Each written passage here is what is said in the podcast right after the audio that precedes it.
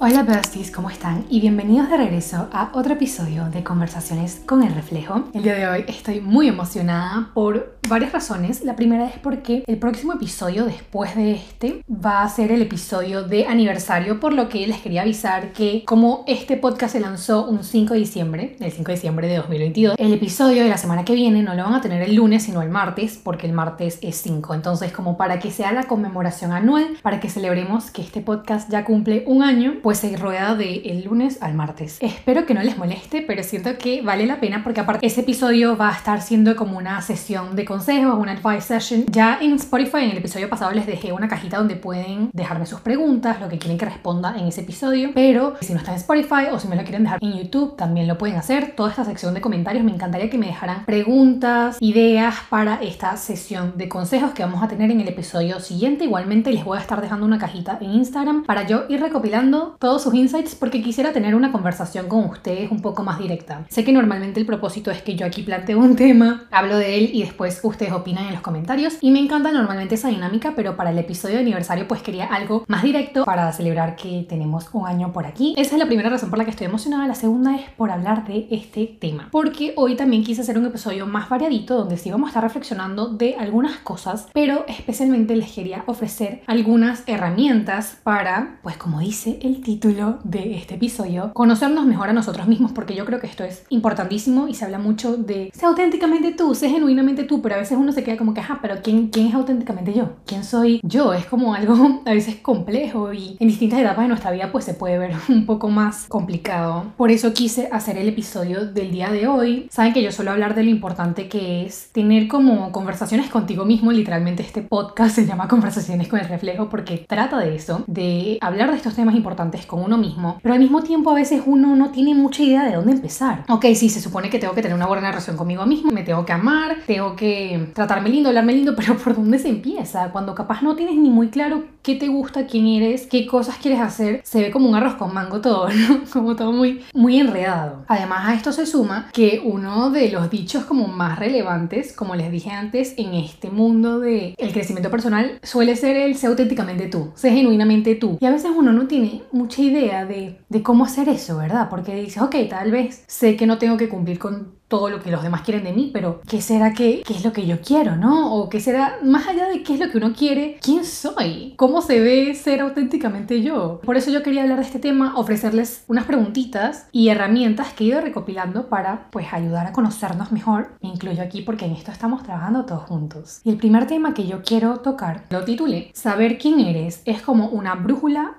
o ancla. Yo creo que es extremadamente normal no saber quién eres al 100%. De hecho, yo creo que esto es parte de lo que hace tan compleja la etapa de la adolescencia, porque estás cambiando en todos los sentidos, físicos, mentales, tu entorno está cambiando y de repente ya no eres la niña que tú conocías. Y entre tantos cambios te sientes como un poquito fuera de balance, como si te hubiesen sacado una parte del suelo debajo de tus pies. Esa es mi opinión. Pero yo sí siento que la etapa posgraduación de universidad, en mi caso por lo menos, también se siente un poco así, como la adolescencia de que todo tu entorno cambia, tú también estás cambiando, estás creciendo y también te quedas un poquito como fuera de balance. Yo siento que es como la fase 2 de adolescencia parte 2, pero no eres adolescente porque ya se supone que eres adulto, ¿no? Yo creo que empezamos a buscar como solución, ¿no? A probar nuevas cosas, a intentar encajar en moldes y no es nada más por una cuestión de presión social. O sea, recordemos, yo hace tiempo, hace un tiempo que ya no soy adolescente, pero en esta época no solo estamos intentando encajar por una cuestión de presión social que también, o sea, que también tiene que ver con los estereotipos y tal, pero yo creo que también tenemos ese deseo tan grande por definirnos, por saber dónde encajamos, para sentir que en medio de tantos cambios mínimo, mínimo, puedes controlar algo entonces vamos y nos pintamos capaz el pelo después de una crisis existencial, queremos hacernos mil globes porque sentimos que por lo menos aquí tenemos el control y estas cosas no están mal, son muy naturales, no las estoy criticando, pero yo sí creo que tenemos esta necesidad de saber quiénes somos, de conocernos, no solo porque pasamos 24 horas del día, 7 días a la semana con nosotros mismos, sino porque saber quiénes somos funciona como una especie de brújula o ancla para navegar la vida. Nos da un sentido de dirección, de orientación y lógicamente si sabes quién eres, tienes claros tus valores, tus gustos, entonces ahora tomar decisiones capaz ya no es tan difícil. Obvio esto no aplica para todo, no todo es un arco iris, listo, ya descubre quién eres y sabrás exactamente qué hacer con todo. No, obvio no. Lo bonito de la existencia y de ser humanos es el cambio constante. O sea, si hay algo que está garantizado es que nada va a permanecer igual, siempre va a haber cambio. Pero sí creo fielmente que saber quién eres y conocerte te ayuda a navegar la vida mejor, a orientarte mejor. Y capaz no tienes un mapa exactamente que te diga hacia dónde tienes que ir, pero tienes una brújula que más o menos te va orientando, que más o menos te dice, bueno, como que por acá sí, no tienes las direcciones del Google Maps eh, dentro de cinco pasos ir a la derecha, no, pero tienes una especie de orientación que que te hace que navegar todo esto sea un poquito, un poquito, no solo más fácil, sino que se sienta más seguro, que se sienta más tuyo, más propio, más como tu camino. Y al mismo tiempo, el otro lado de esto es que creo que es esencial conocerte para amarte. Yo les he dicho otras veces que es imposible amar algo que no aceptas y aparte, para aceptarte te tienes que conocer. Entonces es imposible, si simplificamos esa ecuación, es imposible amarte sin conocerte, porque es esencial conocerte para aceptarte. Así que el paso básico para tener una buena relación contigo misma es mínimo, que te tomes el tiempo para conocerte, para hacerte preguntas, para escucharte, lo cual me lleva al siguiente punto, que es que conocerte es una constante conversación contigo mismo. Yo me he dado cuenta con el tiempo que el truco para conocerte es aprender a escucharte. Y suena muy poético, pero en realidad, por más lindo que suene, que sí suena bonito, es algo muy práctico también. No se queda en, en algo dicho, sino que es algo que se practica. Todos tenemos un diálogo, un monólogo interno y a veces lo hemos normalizado tanto. Esa voz en la cabeza es como, todos tenemos un diálogo interno, un monólogo interno, una voz que a veces de tanto que lo hemos normalizado capaz no la escuchamos muy claramente y a veces lo hemos normalizado tanto que ni nos damos cuenta de que está ahí. Y la cuestión con esto es aprender a reescucharla. Es una práctica verdaderamente escucharla. Por eso creo que prácticas como la meditación son tan relevantes y tan famosas porque mucha gente piensa que la meditación, yo llegué a pensar esto hace un tiempo, que la meditación es cerrar los ojos y tratar de poner la mente en blanco, que no pienses en nada. Pero en realidad, yo con el tiempo he aprendido que la meditación se trata más de separar tus pensamientos de ti mismo y ver cómo los pensamientos van pasando, como si fuesen hojas de un árbol. Esa es la manera más fácil en la que yo he aprendido a ver los pensamientos pasar. Es darte cuenta que esta voz, o sea, sí está dentro de ti, pero no es Y estos pensamientos son pasajeros y no te tienes que enganchar con ellos. Y es una práctica que requiere, vaya la redundancia, mucha práctica. Requiere estar ahí constantemente muy mindful, muy presente. Y escucharte yo creo que también requiere mucha presencia, porque es muy fácil ponernos en piloto automático en esta vida. Es muy fácil no escucharla, es muy fácil. Tenemos muchas cuestiones que nos estimulan externamente, tenemos tantas cosas afuera que se roban la atención más fácilmente, ¿verdad? Escucharnos se vuelve como un plano secundario. Por eso yo también amo tanto el journaling, porque te permite hacerte preguntas para escucharte. Y más adelante les voy a hablar un poquito más en profundidad con esto. Pero el tema de aquí es que escucharte es una práctica y toma que lo hagas varias veces y mientras más lo haces, más natural se vuelve. O sea, capaz la primera que intentes escucharte, capaz se siente un poquito complicado, pero mientras más lo practiques, mejor te va a ir saliendo, ¿no? Y a veces estamos tan acostumbrados a escuchar a otros, lo que otros piensan, lo que otros quieren, que no pausamos a escuchar lo que nosotros pensamos o opinamos. Y otro tema del que les quería hablar era de redescubrirte. El tema no es que un día te haces todas las preguntas, das todas las respuestas, te escuchas ese día plenamente y boom, listo, ya sabes quién eres forever and ever. No, la cuestión es que es este es un proceso constante de redescubrirte y por eso es importante que la conversación sea cotidiana, por lo menos que esté ahí de forma constante en tu vida. No es como que le hiciste hoy y listo, ya, me conocí hoy. Sí, pero la cuestión es que tú todos los días estás cambiando. La cuestión es que dentro de un mes no vas a ser la misma persona que eres hoy. Ni siquiera mañana eres exactamente la misma persona que eres hoy, porque vamos cambiando todo el tiempo. Porque a medida de que vamos creciendo, vamos viviendo cosas distintas y es normal que vayamos a cambiar, que vayamos a evolucionar. Es normal que algunas creencias cambien, que algunos gustos varíen entonces por eso es importante irte hablando seguido. Y yo he hablado mucho últimamente de crecer y cambiar y las distintas versiones de ti mismo, pero es que las conversaciones van hasta algo chiquito. A veces yo he llegado a pensar que estas conversaciones contigo misma solo valen la pena cuando te haces las preguntas grandes, ¿saben? La típica de mm, ¿qué hay más allá? qué es la vida, qué es la existencia, para qué estamos aquí. Pero me he dado cuenta que las formas más valiosas de conversación con uno mismo a veces no están solo en esas grandes respuestas, que claro que sí, o sea, esas preguntas son importantes hacérnoslas, obvio. Pero no hay que subestimar el poder que tienen las preguntas más pequeñitas, como si fuésemos nuestras mejores amigas porque lo somos. Así como tu mejor amiga, si está viendo Gilmore Girls, le preguntarías, Tin, Din, Tin, Just o Team Logan, que te hagas esas preguntas tampoco está mal, ¿ok? Y suena súper tonto, pero a través de estos gustos, de estas cosas chiquitas que vamos conociendo de nosotros, también podemos ir viendo nuestros cambios. Estoy segura que si ves una película que te gustaba mucho cuando chiquita en un triángulo amoroso, capaz hoy tu respuesta cambia. Estos gustos van cambiando y se reflejan en cosas chiquitas y por eso es importante hacerte preguntas chiquitas. ¿Te gusta el día soleado? ¿Te gusta el día tal?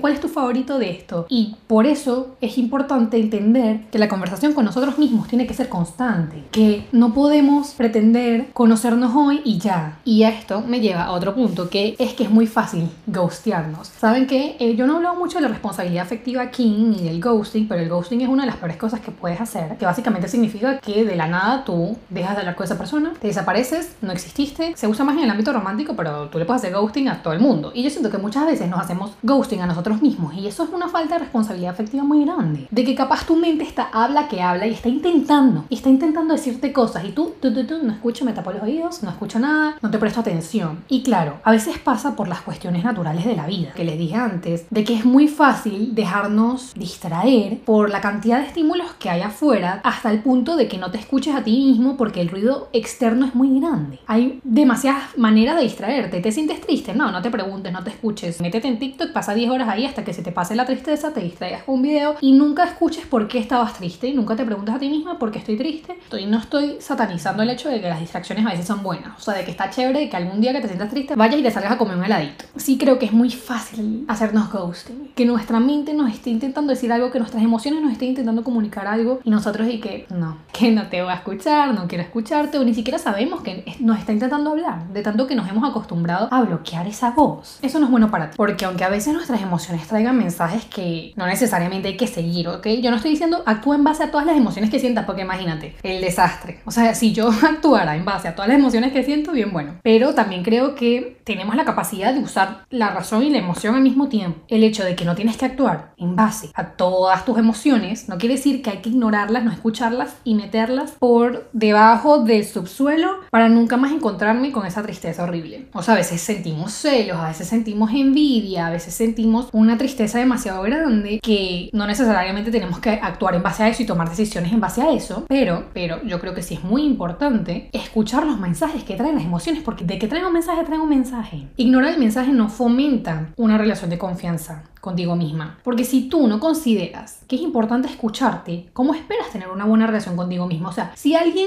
en tu vida no te escucha, te gustea, se hace loco cuando le cuentas cómo te sientes, ¿confiarías en esa persona? ¿Tendrías una buena relación con esa persona? No. Entonces, ¿por qué contigo mismo la cosa es así? ¿Cómo esperamos tener una buena relación con nosotros mismos si no nos escuchamos, si no sentimos que lo que nuestras emociones dicen es importante, si nos gusteamos? Después, ay no, es que no sé por qué no me estoy llevando tan bien conmigo misma. Bueno, ¿por qué será? Vamos a empezar por escucharnos, por decir, ya va, ¿cómo te sientes? Lo siguiente lo titulé. Esto no lo quería traducir porque es una referencia a una canción y la quería decir tal cual, como lo dice en la canción, que es Pathological People Pleaser. Esto está inspirado en la canción You're Losing Me de Taylor Swift, que básicamente dice que soy como una persona, una persona que complace patológicamente a los demás. Algo así, tal vez es la traducción, tal vez no es lo más exacto. Y el otro día, de hecho, alguien me dijo ahí que, ay, Valeria, en el último episodio no hablaste de Taylor. O sea, yo no estoy buscando activamente incluir a Taylor en todos los episodios, pero es que tan presente en sus canciones de mi vida que es como normalmente lo hago de manera muy inconsciente y en este caso yo quería hablar de esto, del tema de complacer a los demás, porque sí creo que a veces nos enfocamos tanto en complacer a otros, en satisfacer las necesidades de otros en moldearnos para hacer lo que pensamos que los otros quieren de nosotros. Hacemos tanto esto, nos enfocamos tanto en esto, que es muy fácil perder la identidad de quién eres. Si sientes que tienes que cambiar tal cosa de ti para encajar con tal persona y reírte más bajito con esta otra persona y hablar menos de este tema con esta otra persona. Si tú llevas esto al extremo, llega un punto en el que te puedes perder un poquito, en el que la brújula como que, ay no, se vuelve loca. Y a mí me gusta pensar en esta pregunta que dice, ¿quién eres cuando cuando nadie está viendo. Porque obvio es normal variar un poquito en nuestros comportamientos cuando estamos sola, que cuando estamos con amigos, que cuando estamos en un salón de clases, obviamente es normal, o sea, no nos vamos a portar exactamente igual en todos los contextos sociales en los que estemos, pero en el fondo también me parece muy importante saber quién eres cuando nadie ve, cuando estás solo. Y obvio también es importante, así como es importante saber quién eres cuando estás solo, es importante saber qué clase de amigo, de hermana, de prima, de novia eres. O sea, yo quería resaltar esto de pathological people pleaser, de complacer a todos, de no saber decir que no. Quería hablar de esto porque yo creo que a veces estamos tan acostumbrados a cómo otros nos describen, cómo otros piensan de nosotros, cómo otros nos ven, que no nos paramos a pensar en cómo nos vemos nosotros. Hay una frase de Harry Styles que me encanta, que la he escuchado varias veces, pero justo el otro día me salió en TikTok y yo, perfecta. La estoy diciendo de lo que yo tengo en mi cabeza, entonces no sé si es exactamente así, pero va por estas líneas que dice, recuerda que tú no eres todo lo que las personas dicen de ti. Si las personas dicen que eres terrible, que eres horroroso, no es verdad. Pero si por otro lado te dicen que eres lo mejor que hay en este mundo, eso tampoco es verdad.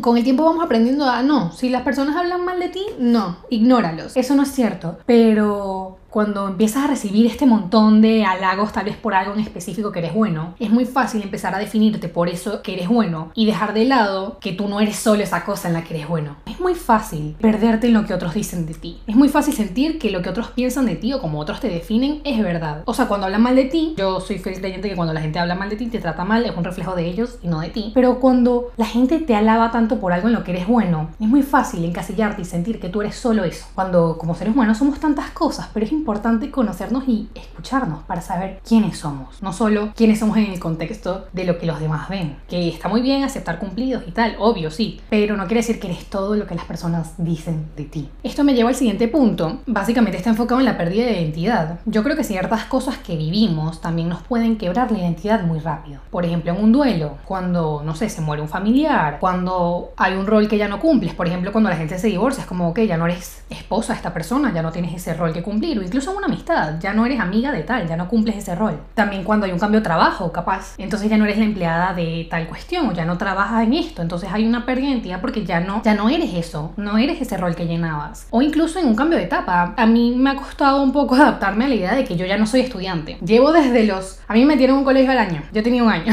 llevo desde el año hasta los 22 estudiando toda mi vida y me cuesta un poquito entender quién soy ahora que no soy estudiante. O sea, que sí, que sigo aprendiendo, pero que no soy estudiante. Y es normal que cuando hay un cambio de rol, haya un poquito un quiebre o una pérdida de identidad, que te hace cuestionarte nuevamente todo, que te hace empezar a redescubrir otra vez qué es lo que te gusta, cuáles son tus valores, cómo es tu entorno y conocer quién eres en función de todo esto que está cambiando. Y esto me lleva al punto de que a veces la palabra o la frase, pues, a veces la frase has cambiado se usa como un insulto o como si fuese algo malo, ¿no? Una cuestión negativa. Te darás cuenta, por ejemplo, que cuando pones límites, hay ciertas personas que este cambio tuyo, que es para bien, que es sano poner límites sanos, hay personas que se lo van a empezar a tomar como que cambiaste para mal, porque bueno, ahora no te dejas pisar ciertas líneas. Y ¿saben qué es raro? Mirar dos años atrás y ver, ay no, soy exactamente la misma persona que fui hace dos años. O sea, ¿quién puede decir eso? Sí, hay cosas que nos gustan para toda la vida. Hay ciertas cosas que siguen siendo parte de nosotros desde que tenemos cinco años hasta ahora. Pero es normal que vamos a cambiar. Porque día a día vamos viviendo cosas nuevas, vas sanando cosas nuevas, vas conociendo personas nuevas, vas cambiando de entorno, de etapa. No sé, capaz te gradúas del colegio, pasas a la universidad. Entonces, no es un insulto. Y si alguien lo usa como un insulto, el problema es esa persona, no eres tú. Has cambiado. Bueno, sí, chama, cambié. ¿Qué esperabas? ¿Que me quedara igual? ¿no? Así no funciona la vida. Y qué bonito es crecer, pero a veces crecer es despojarte de cosas que eras que ya no puedes cargar contigo para ser quien quieres ser. A veces, convertirte en quien quieres ser implica dejar muchas cosas de lo que eras atrás porque no puedes convertirte en lo que quieres ser manteniéndote igual que como fuiste. A veces requiere un cambio y requiere despojarte de unas cosas, de ciertas creencias, de ciertas ideas. Es normal cambiar, no es malo, no es un insulto. Y bueno, ya para terminar, antes de darles la conclusión, quería mostrarles, hacerles una listita de preguntas para conocerte mejor. Saben que yo soy muy fan del journaling, entonces estas las puedes escribir en un journal. Les quiero dar estas preguntitas que me gusta hacerlas como, como se las harías a una amiga que tienes tiempo sin ver y quieres ponerte al día. Esta amiga eres tú y capaz a ti te llevas mucho tiempo sin escuchar y capaz no sabes qué tiene para decir esa voz y a veces da miedo. A veces no solo da miedo hacerse la pregunta, da miedo la respuesta. A veces dejamos de hacernos preguntas porque en el fondo no queremos saber la respuesta porque sentimos que nos va como a interrumpir nuestra paz. Pero yo creo que no hay paz más grande que escucharte claramente, que hacer un espacio para, no solo para las preguntas, sino para escuchar las respuestas. Y la primera pregunta, la que más me gusta, la que más me hago yo, es ¿cómo estás? ¿Cómo te has sentido? Esta me encanta porque si te sinceras contigo mismo, le puedes sacar mucho provecho. No tiene que ser larga, no tiene que ser larga la respuesta, da igual. Lo importante con todas estas preguntas no es si escribes 10 páginas, que capaz lo necesitas, o si escribes una palabra. Pero lo importante con todo esto es que sea honesto, que seas sincero contigo mismo. Porque no es solo importante hacerte la pregunta, sino honestamente escuchar la respuesta aunque sea incómoda, aunque sientas que alguien te va a juzgar, no te va a juzgar nadie, esto solo lo vas a ver tú. A mí me gusta hacérmela porque, porque normalmente cuando la gente nos pregunta cómo estás, decimos bien. Bien, ¿y tú? Si hay alguien que merece la verdadera respuesta, que a veces sí puede estar bien, ¿y tú? Pero no todos los días capaz es así, te puedes responder con honestidad porque tú mereces saber cómo te sientes. La siguiente es, ¿quiénes son las personas que más me importan? Puedes anotar mil personas, puedes anotar una persona. La siguiente es, mis cinco cosas favoritas en el mundo. Esta me encanta porque aparte te pone buen humor te empiezas a enfocar en lo que te gusta. Después, ¿qué me gusta o qué me gustaría hacer por diversión? O sea, si no tienes compromiso, si no tienes que ser bueno en algo, solo divertirte, ¿qué harías?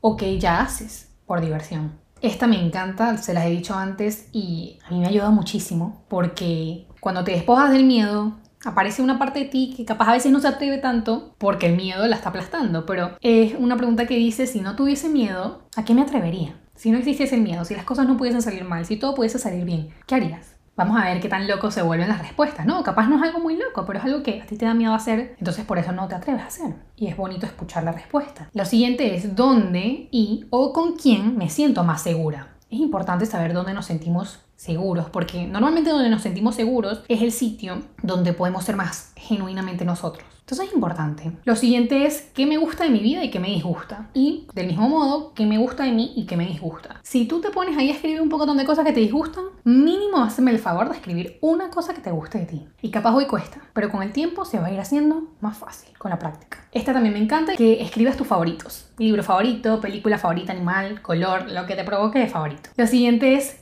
cuando estoy triste, hago y escribe qué haces cuando estás triste. Cuando estoy feliz, me gusta hacer, es lo mismo, pero con la felicidad en vez de la tristeza. La siguiente pregunta es si pudiese vivir en cualquier lugar del mundo, ¿dónde viviría? Sin límites. O sea, capaz te quieres quedar donde estás, capaz te quieres mudar al otro lado del mundo, ¿dónde vivirías? La siguiente es algo que no es cómodo de responder, pero siento que es bastante liberador, que es algo que me asusta algo que te asusta, algo que te da miedo, algo que te angustia, es bonito cuando abres espacio para escuchar eso porque al mismo tiempo puedes procesarlo y liberarlo un poquito. La siguiente pregunta es ¿con qué sueño? Esta me encanta, te puedes volver loca y escribir que sueñas con que lluevan arcoíris, o sea, no, no importa, o sea, tú escríbelo, porque así escribas algo que suene muy loco. La respuesta cuando la leas, porque lo importante de esto también no es solo responder, sino leerlas. Cuando leas la respuesta, vas a saber algo de ti. Vas a dejar en evidencia algo sobre ti. Entonces no importa, tú sueñas con que va a salir un personaje ficticio caminando por enfrente tuyo, no importa. Tú escribes con qué sueñas. La siguiente pregunta es,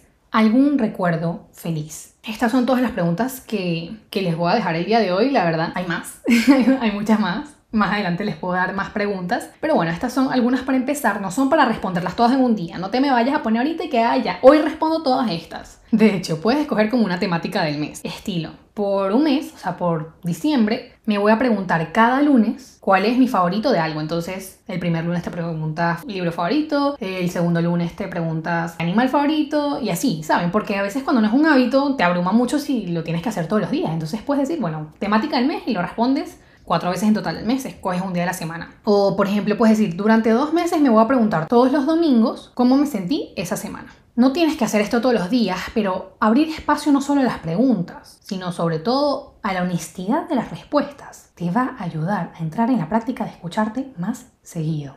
Hasta que se vuelva una costumbre, hasta que capaz no tengas que hacer estas preguntas exactamente en un diario para saber cómo te sientes. A mí igual me gusta hacerlo, me gusta la práctica de... Yo siento que yo tengo una conversación bastante fluida conmigo misma, pero igual me gusta la práctica de escribir y sobre todo leer lo que escribí, porque siento que siempre puedo aprender algo o darme cuenta de algo, porque a veces en nuestra mente, por más conversación que haya, se vuelve como muy intangible. Pero cuando lo ponemos en papel, en palabras, lo traducimos en palabras y no solo son pensamientos volando, creo que podemos también sacarle un provecho a eso. Digo que no le respondan todas hoy, no porque sea malo hacerlo, o sea, si te provoca, hazlo, pero siento que cuando le pones atención a cada pregunta sin sentir la presión de responder 30 preguntas, sino a una a la vez, puedes tener como una conversación más profunda y honesta sobre cada una de estas. Que como les digo, no tiene que ser 10 páginas, o sea, puede ser una cosa, una línea, un dibujito, lo que te provoque. A veces conocerte Siento yo que es como una excavación. Es como irte quitando las capas de lo que la gente te ha dicho por años que eres.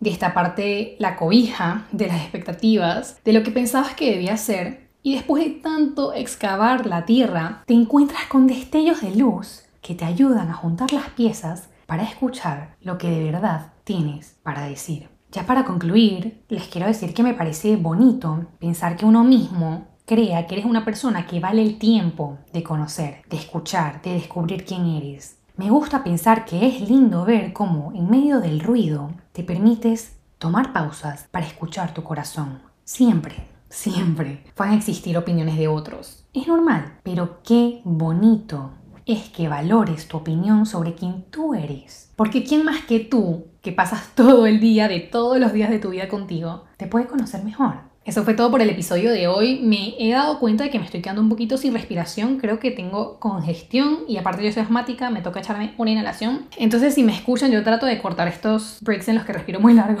cuando estoy editando, pero si me escuchan con la respiración un poco rara o hablando diferente, es eso. Espero que el episodio de hoy les haya gustado y sobre todo les haya servido algunas de estas herramientas, algunas de estas preguntas para conocerse un poquito mejor. Si ustedes tienen otras herramientas que les gusta usar para conocerse, para tener una buena relación con ustedes mismos. Me encantaría que me las dejen en los comentarios o en la cajita de Spotify o que me escriban en arroba reflejo.podcast. Si le pueden dar un dedito arriba si están en YouTube, me ayudaría muchísimo. Y si están en Spotify, en Apple Podcast o Google Podcast, le pueden dar una valoración a este podcast. Y les quiero dar las gracias por las valoraciones que ya han hecho, por los comentarios que ya han dejado y por todos los que forman parte de esta familia. Les recuerdo que me pueden dejar las preguntitas para el próximo episodio, donde literalmente donde quieran, aquí en YouTube, en cualquiera de las plataformas o en Instagram. Así que bueno, yo les mando un beso enorme donde sea que estén, un abrazo muy, muy, muy grande que cuando te, te lo doy. Y por favor, por favor, por favor, nunca, nunca, nunca olvides que sin importar si tu vida está buena o no está tan buena, tu verdadero valor nunca cambia, porque siempre has sido, eres y será suficiente. Nos vemos o nos escuchamos pronto en un próximo episodio.